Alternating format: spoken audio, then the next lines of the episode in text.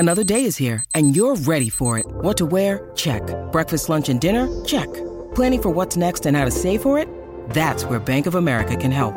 For your financial to-dos, Bank of America has experts ready to help get you closer to your goals. Get started at one of our local financial centers or 24/7 in our mobile banking app. Find a location near you at bankofamerica.com/talktous. What would you like the power to do? Mobile banking requires downloading the app and is only available for select devices. Message and data rates may apply. Bank of America N.A., member FDIC.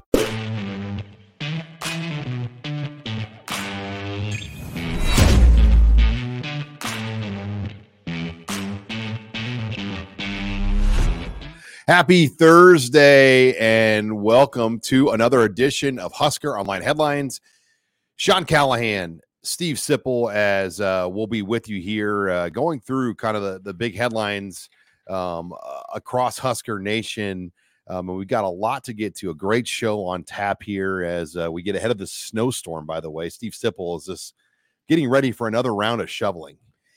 Yeah, I mean, I'll believe it when I see it. I'm kind of that guy. Yeah, I'm scheduled to speak in Springfield tonight at the Legion Hall, and they're still doing the event. And I'm like, gosh, I hope I get out of there, but I will. Springfield Legion Hall. Last time I went there was some detours, so be ready for that. It might be, I mean, I don't know, Sean. The snow thing, the cold's going to be the factor that. No, let's not talk about weather. All right. Let's get into the show. This isn't Super Saver. I'm not in line at Super Saver. People don't come to Husker on the headlines to hear Steve Sipple and Sean Callahan speculate on the weather. You ever stand in line at a grocery store? That's where you talk about the weather with somebody.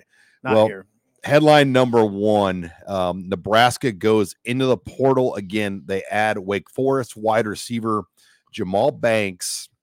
He's the second portal add at receiver the Big Red have brought in this year. He joins Isaiah Neyor from Texas.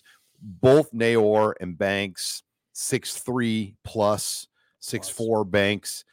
Banks said on his visit he weighed 218 to 220 pounds. Oh, he did. He said he's been eating well, though, because he's been on a lot of trips.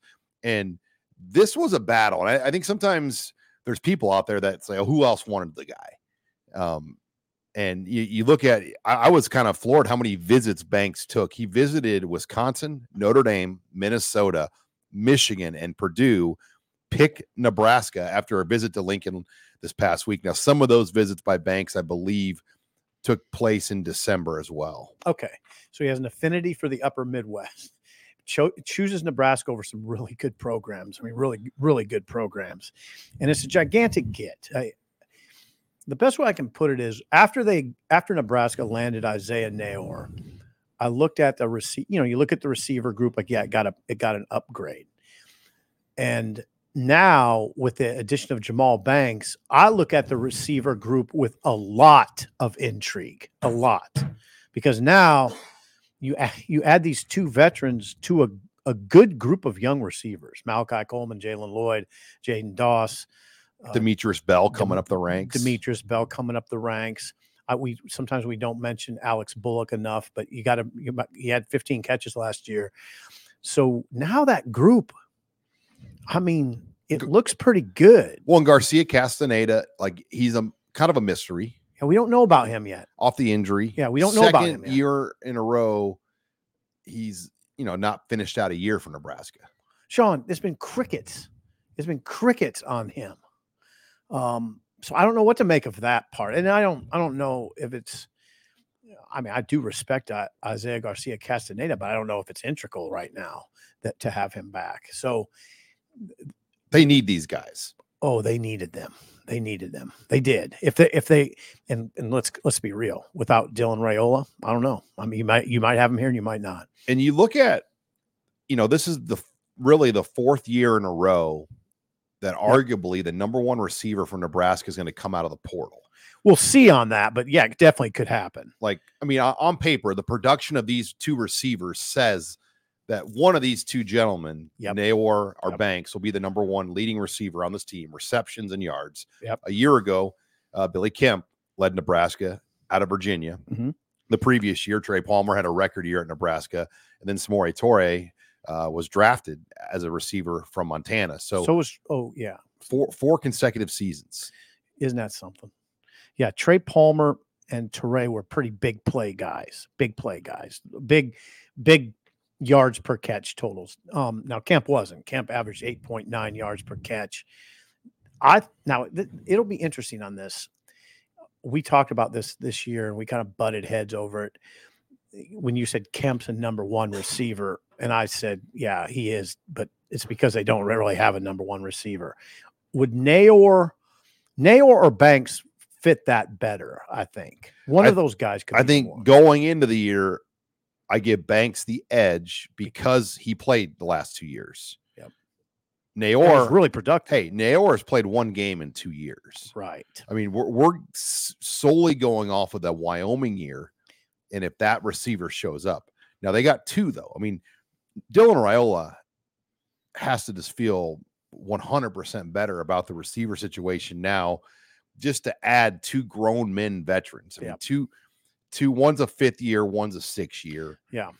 Yeah. So, I mean, what you're talking about, Jamal Banks last year, I mean, this is just last year, 59 catches for 653 yards, 4 TDs, similar numbers in 2022, but with 9 TDs. Neyor at Wyoming 3 years ago had 44 catches for 800 plus yards and 12 touchdowns in a season. That's the number that really gets me. So yeah, one of those guys will be number one, I would think. Now Neyor, I agree with you. He hasn't really done much since Wyoming, except he did have a really good spring at Texas. And it was the spring of 2022. And Sean, he definitely could have been the number one there. He definitely raised eyebrows. I mean, all you got to do is go back and read quotes from Steve Sarkisian. I have my nephew is a Texas grad, and he said there was excitement about Neyor. Neyor was brought in to be almost a number one for Texas. I mean, yeah, I don't know that. That's you. I don't know. His ranking in the portal and production at Wyoming led me to believe that. Okay. Texas was bringing him in. Okay. I mean, he had USC and Ole Miss and Florida and Tennessee. Those teams, they saw that. I mean, everybody wanted him at that point. He was a huge commodity coming out of Wyoming. He was. Big numbers at Wyoming. And then the injury set him back, but Miami still was involved. Some other teams were involved. And I really think the opportunity to play with Dylan Raiola and just learning more about him, meeting him, was a huge selling point for both these receivers, because who makes receivers look better? Quarterbacks. Exactly. Or who makes quarterbacks look better? Receivers. Right? They need, but if Neyor and Banks were running wild and wide open last year, would you have trusted Nebraska at the quarterback play to get them the ball consistently? Not necessarily. That's what I'm saying. Right. They see the quarterback. Now, if Dylan Raiola is not here, I'm not sure they get either of these guys. You might be right. Now, you did talk to Banks at length, and he did mention a lot of other factors. I mean, he loves the whole package. I was really struck by something he said to you, too. He told you, and this is something that I think as sports writers, we overlook sometimes, how important it is to these players that a coach can show them discernible evidence of how they can develop them. He wants to play in the NFL. Garrett McGuire had to show Jamal Banks, this is how the blueprint. This is the blueprint. I can make you a better player and get you to the league. But they have to be able to show it. Now, if he comes in here and Garrett McGuire fumbles through that conversation, he might not be here. Banks might not be here. And if you don't get Banks, Garrett McGuire might not be here.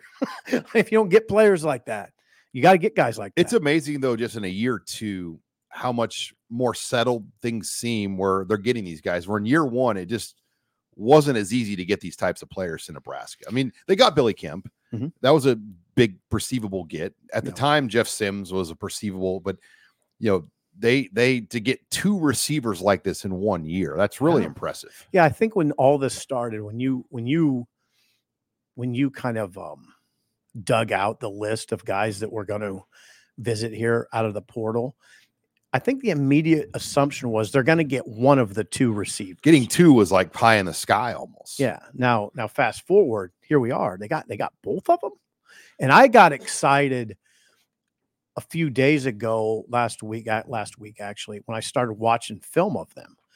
If you're a Nebraska fan and you're cynical, skeptical of all this, and you're the guy or the woman who asked the question, well, they're only here because they couldn't make it at their other place. Or NIL. Yeah. If you're that person, go watch their film.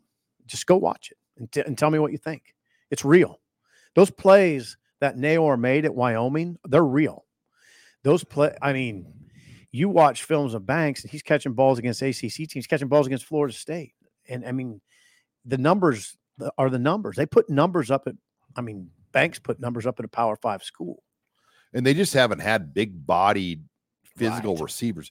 And, look, Malachi Coleman's big body, I don't look at him yet as a physical receiver. He's going to get there, but he's still developing. He's still developing, but I'll tell you what, I like that picture. If there's four wide-out sets and three of them are Neyor, Banks, and Malachi – that looks pretty good. Well, and the speed of Malachi, the speed of Jalen Lloyd. I like the way that looks. And I'm telling you, Demetrius Bell, do not sleep on him this spring. I think he's going to make a name for himself. And Alex Bullock's going to be in the rotation. You know that. He might still start. It's really hard to say who that starting three would be today. They rotate him. I'm still on that kind of Jaden Doss train, to be honest.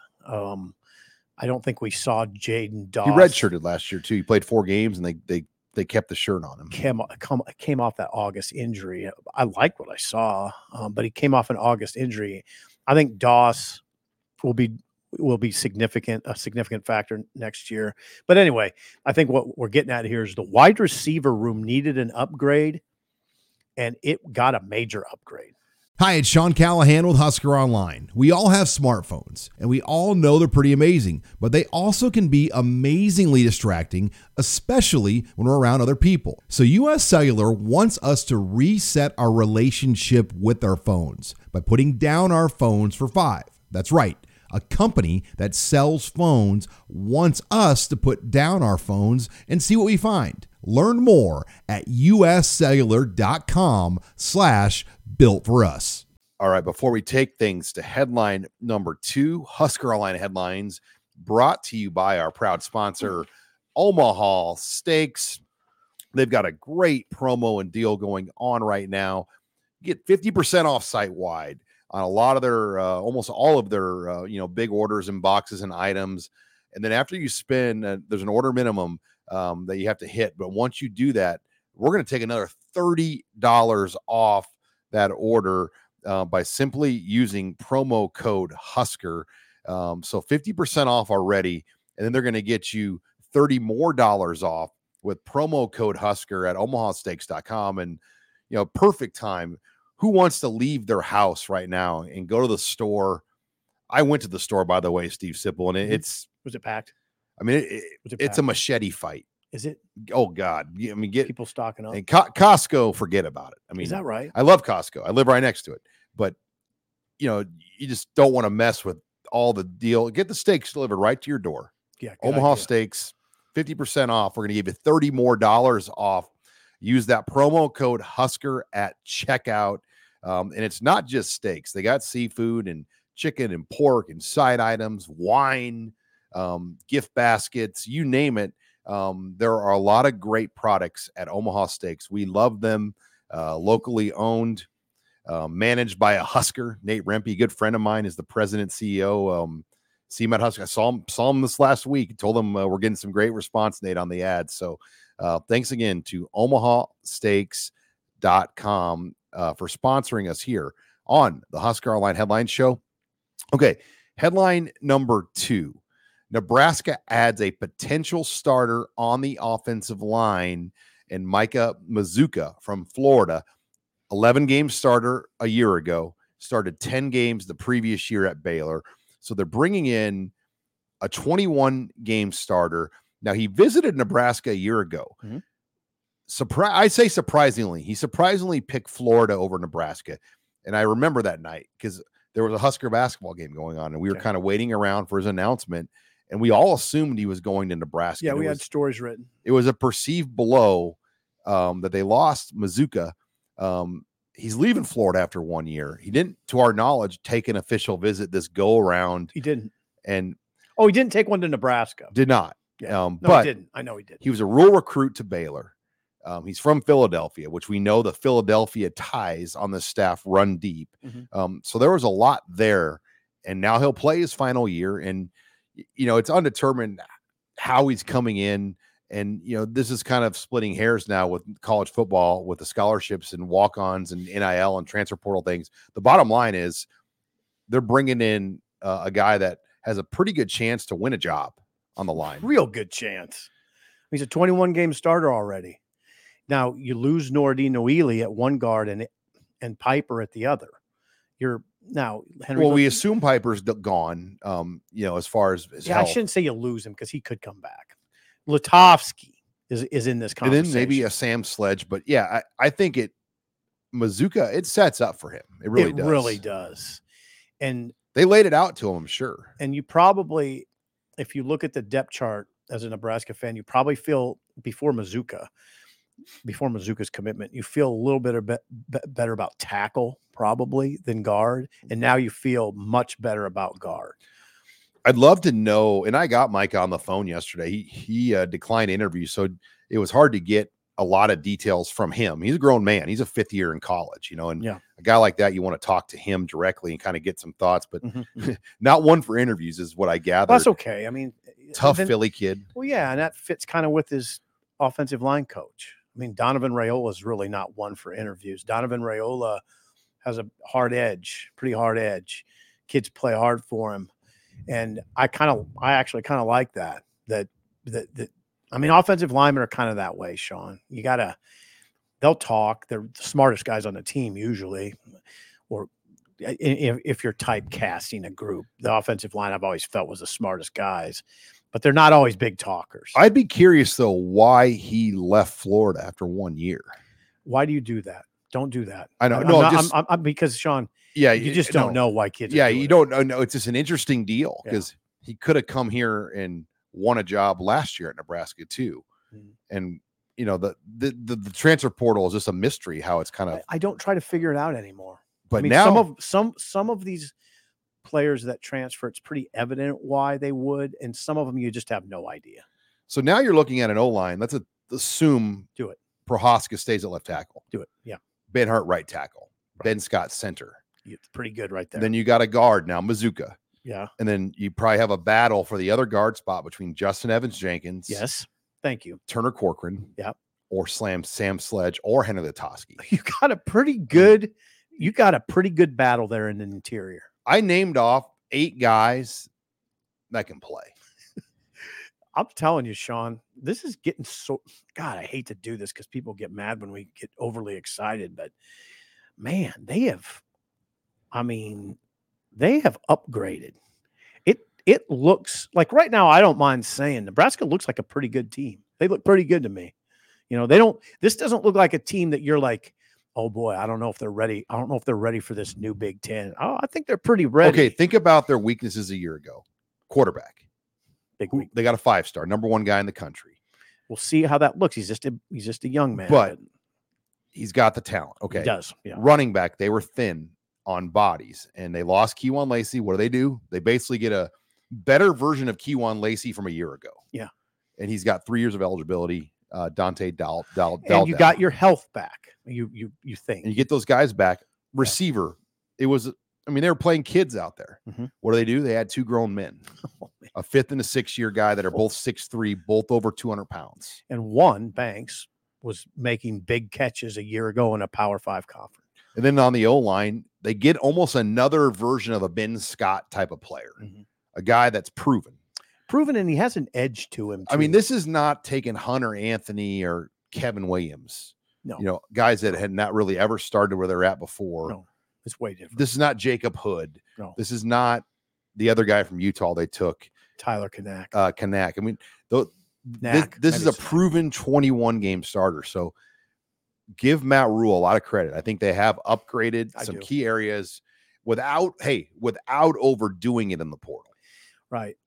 The one benefit too, and things move so quickly, and we're always kind of scrambling. It seems like. Get ready. Spring football's got to be great.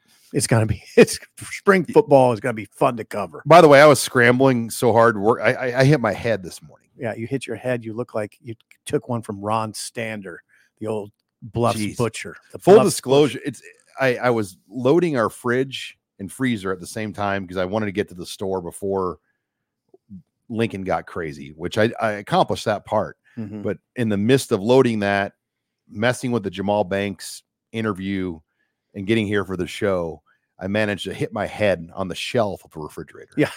On the side shelf.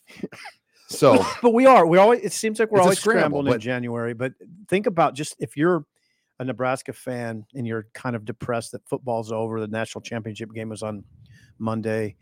There's no games ahead. Think about spring football. In our shoes, spring football can be pretty laborious. And as a media member, it will not be laborious this year with these additions and with the big horse at quarterback. It's not going to be laborious. It's going to be really interesting. And, you know, spring game tickets generally go on sale right around that signing day in February. Mm-hmm. I would imagine. Fill it up. There's going to be a good crowd for the spring game. I think it'll be full. I mean, I think people, Dylan Raiola is a big part of that. But then adding these key pieces, I fill the stadium. Hey, it's Kaylee Cuoco for Priceline. Ready to go to your happy place for a happy price? Well, why didn't you say so? Just download the Priceline app right now and save up to 60% on hotels. So whether it's Cousin Kevin's Kazoo Concert in Kansas City, go Kevin, or Becky's Bachelorette Bash in Bermuda, you never have to miss a trip ever again. So download the Priceline app today. Your savings are waiting. Go to your happy place for a happy price. Go to your happy price, Priceline. Okay, let's move things on. Headline number 3, massive news in the coaching world as 3 icons moved on Wednesday, starting with Alabama's Nick Saban, who will retire 17 seasons in Tuscaloosa. You know, won 6 national championships, had 2 runner-up finishes. 7 national championships overall. 7, counting his LSU one. Yeah. Then played in 8 of the 10 college football playoffs, yeah. 8 of the 10. Yeah. Had 4 Heisman Trophy winners during his time in Alabama. 49 first rounders. Unbelievable run when you look at what Nick Saban accomplished. And, you know, Osborne was special and did so much in his 25 years. And you said to yourself, who could top that? Well, Nick Saban did. I mean, it's topped everybody. But he's the modern day Bear Bryant. Bear Bryant won 6 national titles at Alabama, so Saban matched him. He won 7 total. Yeah, Saban. The one of the stats that jumps out to me is that Saban guided Alabama to 9 wins in the SEC championship game. He won the SEC championship game more than half the time he was at Alabama. That's breathtaking. The other thing that's breathtaking to me about Saban is the impact he had on Tuscaloosa and in particular the University of Alabama. Since 2007, Alabama's increased enrollment by 10,000 students. Now think about the University of Nebraska increasing enrollment by 10,000 students. And let's just say that's worth $30,000 a head. Yeah. The economic impact is ridiculous. Well, let's think what that does to like the Target in town. Yeah. The Walgreens. Yeah. The Hy-Vee. Yeah. The rail yard, you know, the subway. I mean, yeah, everything. 10,000 more students.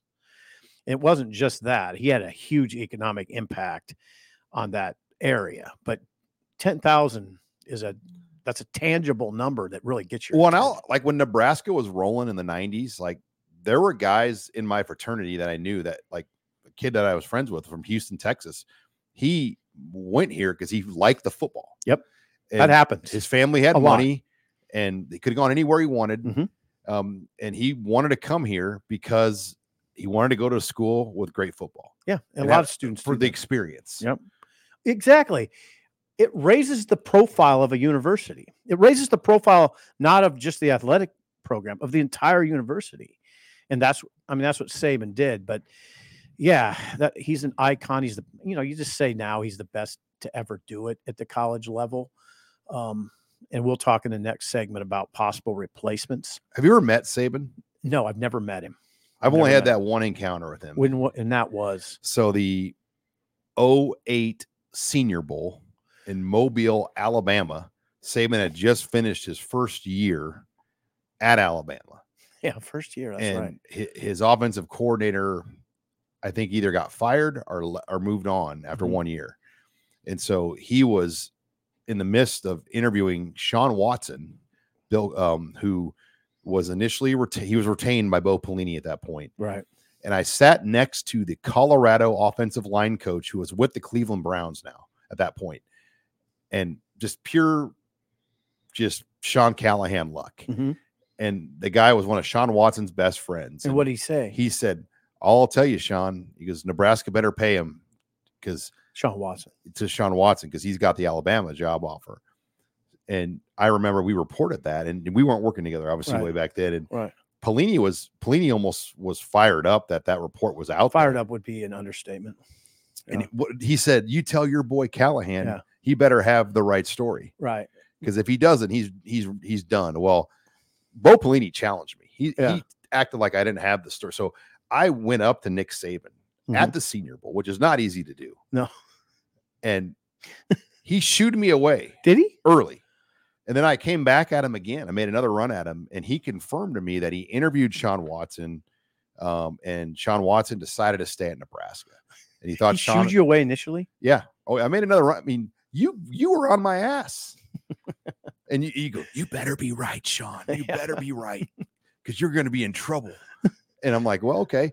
So and then a couple weeks later, I run into John Papuchis. Yeah. He worked for Saban at LSU. Mm-hmm. He was there a little bit. He goes, how did you do that?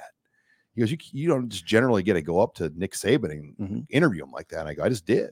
Well, you took a good victory lap there. Is there anything else you want to get out? But that's my only encounter with Saban. Yeah. And I've never had an encounter with that him. Was like 07 Nick Saban, who was like 6-6 or 6-7.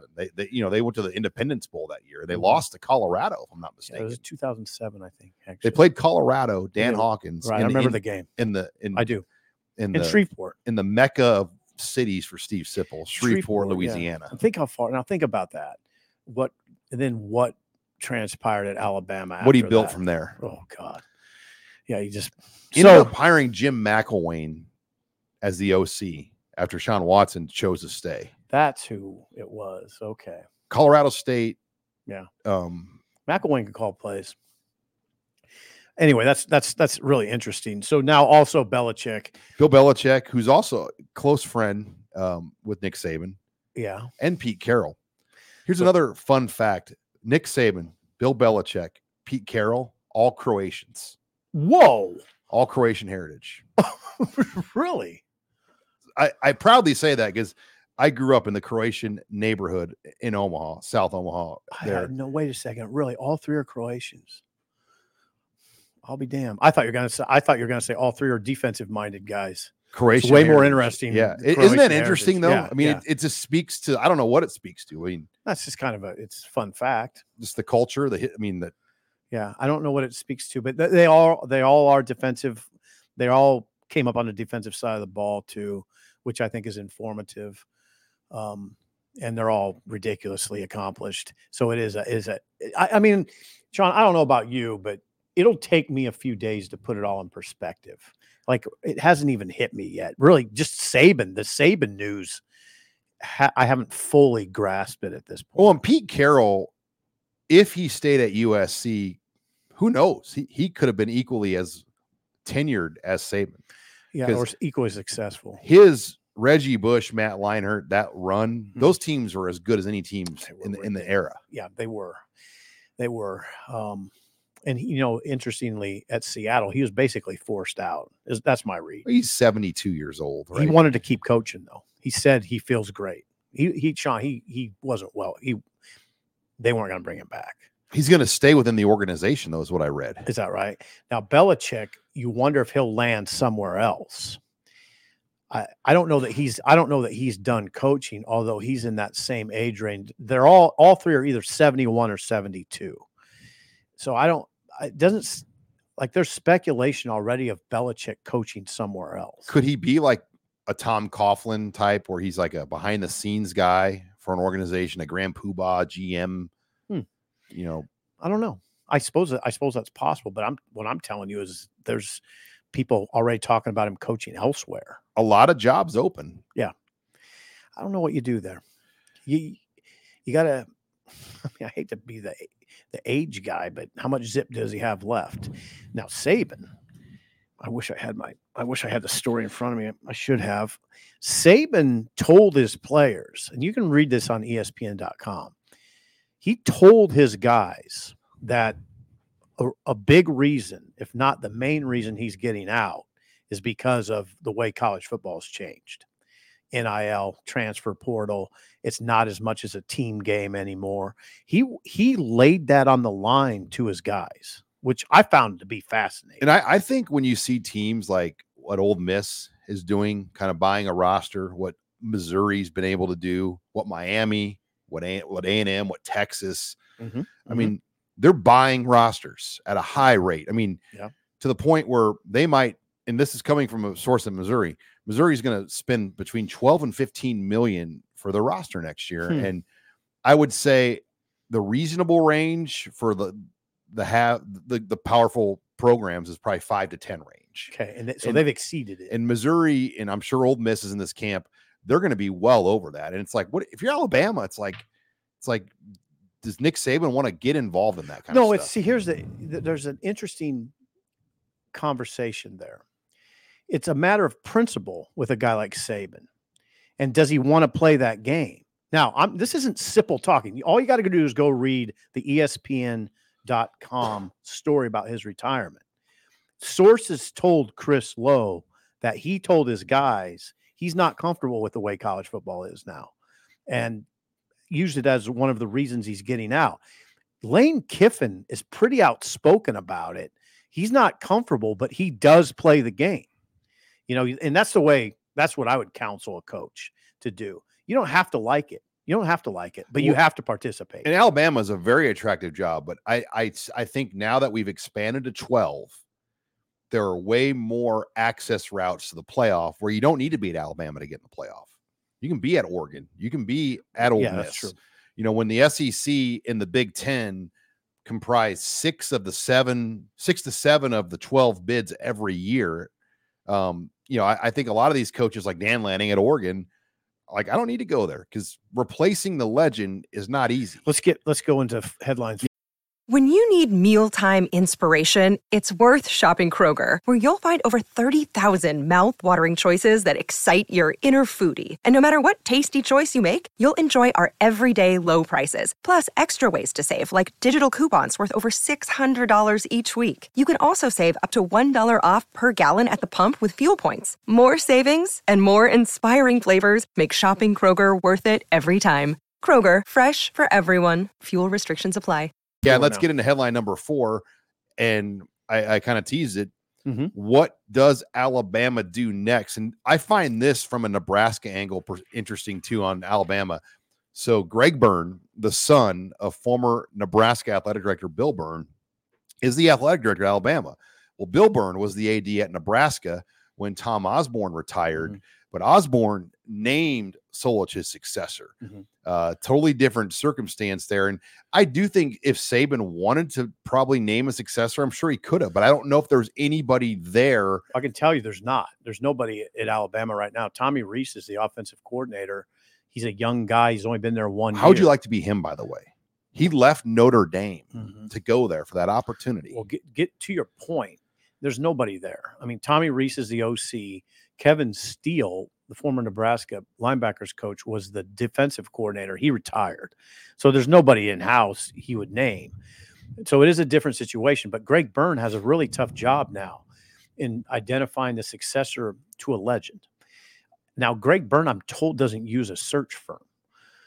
Bill Byrne was kind of that way too, wasn't he? I think so.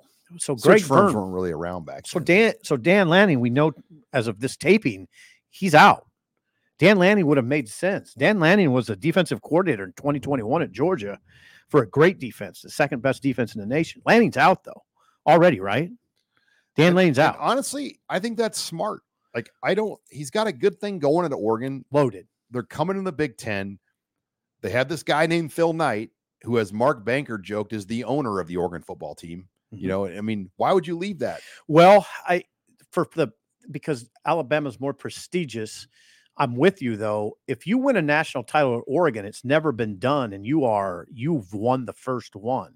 If you won one, if you win one at Alabama, it's still not enough. It's in the teens, and it's not necessarily enough. So I understand why Dan Lanning didn't take it. Lanning's only 37 years old too. He can move on later. Now, would you go? I would probably go if I were Greg Byrne, and I don't know if Sark would take it. Steve Sarkisian, I'd go to Sarkisian right now. But you're dealing with the Texas checkbooks. Yes, you are. Sarkisian is really well liked in Tuscaloosa. I didn't know that until last night when I was looking into this. Sarkisian is popular. He would be a popular hire, in part because he called the offense in 2020 for the national champions, for the Alabama national champions, and the offense was fourth in the country. So, and he called the offense in 2019 too, when they went to the Citrus Bowl. But Sark would be the next I'd go to, and he's 49, by the way. Then I'd go to DeBoer if Sark turns it down. What about James Franklin? Oh, he's viable. I would not write him off, but he would be down the list, I think. Franklin, Ryan Day would just doesn't. I think Ryan Day would look at it, but I don't know if they'd come to him.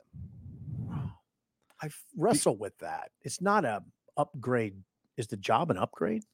Probably not. But you could say that about Texas too. Is a job? I think upgrade? Maybe if Ryan Day feels pressure, unappreciated. Yes. I should have said unappreciated instead of pressure. Yeah. I just don't know if they'd get to Day. I don't know. Day's interesting to me. If Luke Fickell was still at Cincinnati rolling, would he have been a candidate for this job right now? Depends how far down the list you get. I just think the list, it's Lanning. I think the top three would have been Lanning, Sarkisian, and DeBoer. And I vacillate, honestly, on whether I would go to DeBoer next or Sarkisian next. Could they pay DeBoer $10 million at Washington if that's what it would take to keep him there? Good question. Because that's what I'm sure it's going to get to that number. DeBoer, some people are going to say he's only been an FBS head coach for 4 years. So he's 49, but he's kind of lightly tested. Why I keep saying DeBoer, and you notice we don't say Lane Kiffin. Why I say DeBoer and a guy like Sarkisian, because they're buttoned down coaches. They're not loose on Twitter. Alabama's a buttoned down kind of tradition rich, honorable program. It's not an outpost. I don't mention Lane. I love Lane Kiffin. You know that I love him. But I don't think Lane fits in a place like Nebraska or a place like Alabama, where he's going to be on Twitter saying crazy stuff. And, all due respect to Lane, he's obviously done a great job at Ole Miss, and he's a pain in Alabama's ass, but I don't think he belongs at Alabama. It's eerily similar to how Tom Osborne's relationship was with Monte Kiffin. Completely different personalities. Monte Kiffin, a genius defensive coordinator. Mm-hmm. Lane Kiffin worked for Nick Saban, just like Monte Kiffin worked for Tom Osborne. Good point. And they have it's very similar. And it is very similar in that they're disparate personalities. They're different. Like Osborne and Monte, it just was never going to be a long-term working relationship because Monte wanted to be the head coach. Mm-hmm. I go back to DeBoer. Why? Because how quickly he flipped Washington, but not only that, what I see, that's a tough team. They were tough. 97th in total defense. That's a red flag a little bit. Washington was 97th in total defense, but I watched that defense against Michigan. They got gapped a couple times early, but they settled in, were tough. That was a tough bunch of dudes. Well, and the infrastructure's in place at Alabama where they'll get players for DeBoer. And I think what we've learned about DeBoer is, if he has players, if you told him to go coach York College, he'd be good. He'd figure out a way to get him in line. Oh God, Sioux Falls. He lost 3 games in like 5 years. Or something. I remember the game that really got my attention at Sioux Falls. They were still NAIA. Okay. And they played FCS Division I, okay. North Dakota. Yeah. And they destroyed them. See, that does get your attention. When imagine Doane. Mm-hmm. Are like Concordia going up and beating an FCS team. And I totally agree. So in 2 years, he's 25-3 at Washington. And I just know what I saw. Washington too beat Oregon. That game surprised me. because I thought Oregon's ready-made Big Ten because they're so physical, and Washington beat them. I mean, so now there's a – and I will say this about Alabama. I think they got to move fast. I don't think you don't want to dilly. Well, the portal's open. Yeah. So their players have 30 days. Oh, God. And can you imagine the tampering and contacting going on? I can't imagine. And there's no assistant. Imagine the assistant coaches there. Mm-hmm. How many of those guys keep their job? A lot of those guys are probably figuring out where they're going to go. Greg Byrne's working right now. It's safe to say. I mean, it's safe to say you can't. Sean, would you want to go past this weekend? By Sunday, they'll have a coach. That's what I think too. And I think by Monday there'll be a press conference. And if they don't, it's because they're getting turned down. We've seen it at Nebraska. We saw before they hired Callahan, how many did they cycle through? How many did Peterson get turned down by? A lot. And how long did that search go? 41 days. It was a nightmare. Remember when they called the press conference to basically calm everybody down? Yeah. After Houston Nutt turned it down? Yeah. The search went 41 days. 41. Yeah, they missed the entire – that was before the early signing day. But that can't happen to Greg Byrne. They got lucky because Bill Callahan I say lucky, but he became available after they had been turned down by several people. Too many to name. Greg Byrne can't let it go like that. I mean, it would be a national disaster. Now, could like a NFL guy, like I'm just going to throw it out there, like Vrabel. Yeah, Vrabel makes sense. Like that would be a good hire. I hate, and I know people they're going to kill us in the comments for saying that, but Vrabel, he's a football guy. I think he would make sense. Now you wonder, can he run a recruiting organization? You know, that's what it kind of comes down to. Can he do that? When I wonder about, Bob Welton was at Nebraska. He came here with Bob Welton. There's a name. He came with Scott Frost. That was one of the only outside hires Scott Frost made when he came. He left Lincoln after about 3 or 4 months to go to run the recruiting operation for Nick Saban. Okay. So you wonder, I would assume Bob Welton is safe at Alabama for now because he might be the most important guy there at this point. Oh my God. Yeah, this is I guarantee it's intense in Tuscaloosa right now. Intense. Yeah, it's DeBoer would fascinate me because I do think that'd be a great hire, but does he want that? I don't know. That's the question. Sark's the same way, Sean. I mean, would Sark take the job? Okay, then once you get past Lanning, who turned it down, did he turn it down, do you think? Or what about like a wild card? Did Lanning turn it down, or he just remove his name from consideration? Just told his team he's staying. So I assume I think it's safe to assume he was in consideration. Yeah. Would Lincoln Riley not be in consideration? I wouldn't rule that out. I would not, if I were the AD though, they just lose 5, right? USC. And you watch their defense. It was terrible. No, I mean, if I were the AD, I'd say no go on Lincoln Riley. It's an offensive-minded coach. Defense was terrible. Come on. No, I wouldn't do that. I wouldn't. It's a 5-loss season, Sean. Yeah, it's going to be wild how this all plays out. Might not be wild. He might have – hey, for all we know, Byrne has his guy right now. He might have it.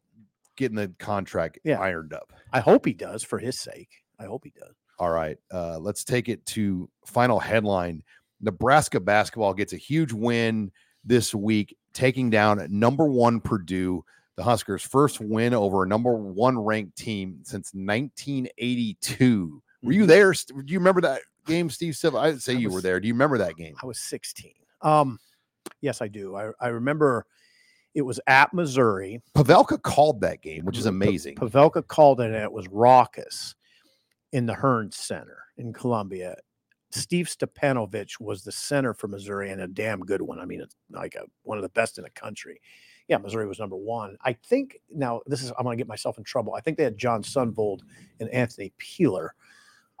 Peeler might have came on later, but anyway, yeah, it was a monumental moment in Nebraska when they beat Missouri. That stat stunned me because I thought some of those Kansas wins in the knee era that maybe one of them was a number 1 ranked win. No, 1982, and I think it's only happened. Nebraska beating the number 1 is 5 times now, just 5 times. So yeah, it doesn't happen. But what a night for Fred, for the players. I mean, the way they shot the ball, they could have beat about anybody. you know, yeah, I can't push back on that. They beat the number one team handily. I mean, they won by 6 to the point where Purdue didn't even try to foul. They I mean, the last 2 minutes, Purdue just pulled back. There's nothing I would, you can't diminish this win. I mean, it's, they handled Purdue. I watched Purdue. I happened to watch Purdue on Friday night. They played Illinois at home. I'm not diminishing the win, but I'm going to tell you this. My thought was, as I was watching that game, is if Purdue's number one, it's not a great year in college basketball. I said that. I said that on my show on Monday. They're not. They're good, and it's a great win for Nebraska, a real meaningful win for Fred. Now the key, Sean, is going to Iowa on Friday and winning, because you want to show that you're. I mean, Nebraska basketball has been defined by mediocrity for a long time, And the hallmark of mediocrity is inconsistency. And what would be more inconsistent than beating the number one team handily and then losing to Iowa? It would just, you'd kind of be like, okay, same old stuff. Well, in Wisconsin, by the way, that's a good team they lost to on the road. Really good. Now,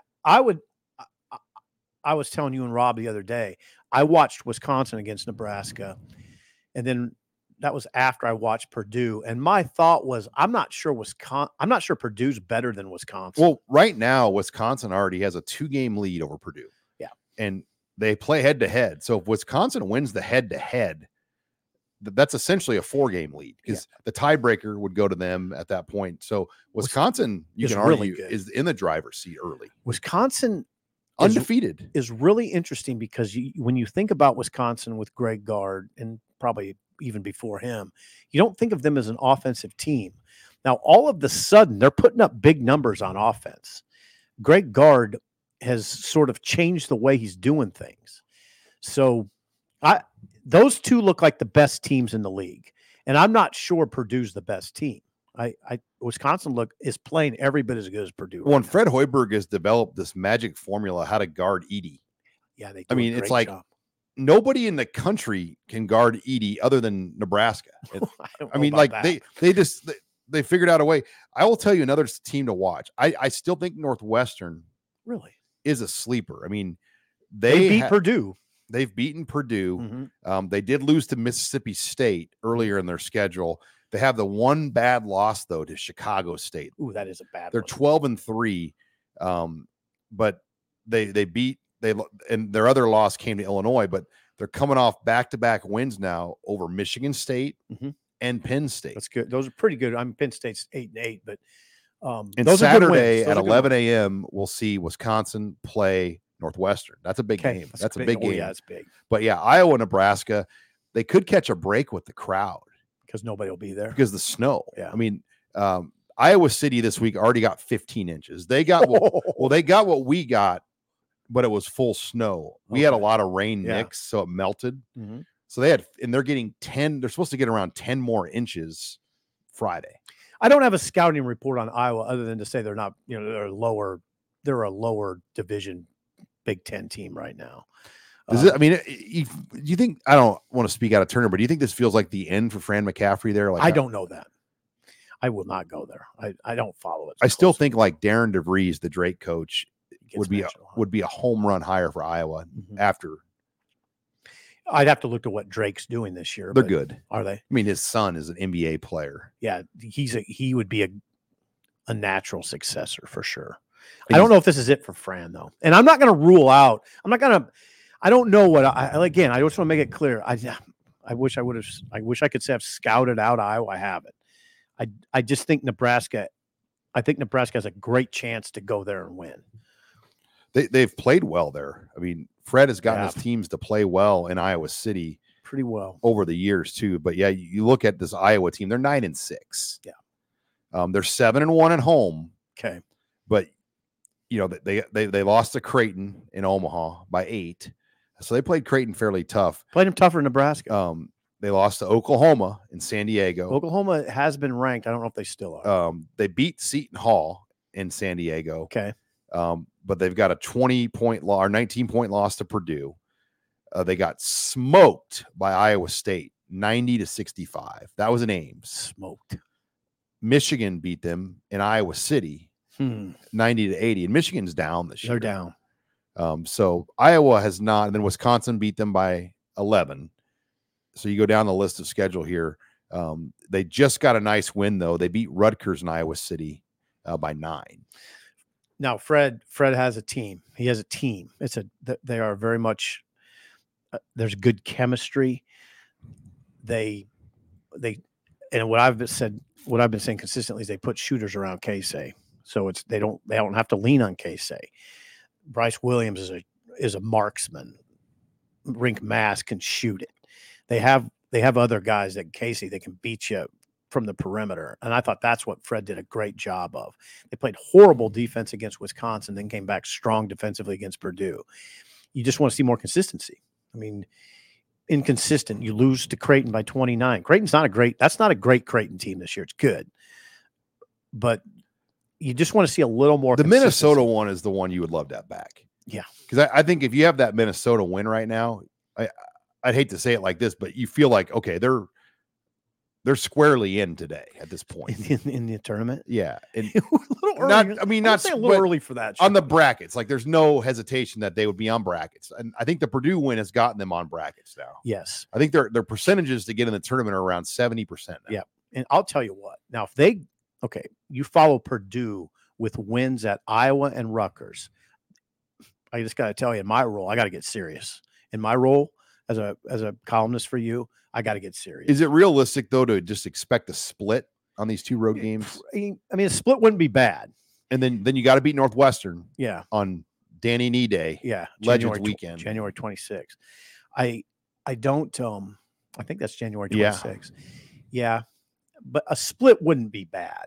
But man, if they beat Purdue and then win back-to-back road games, 5-2 in the league. But now the winner gets really serious. They have to bring the energy, and that the Wisconsin game, their defensive pressure just wasn't. No, it wasn't there. I watched the game. They weren't.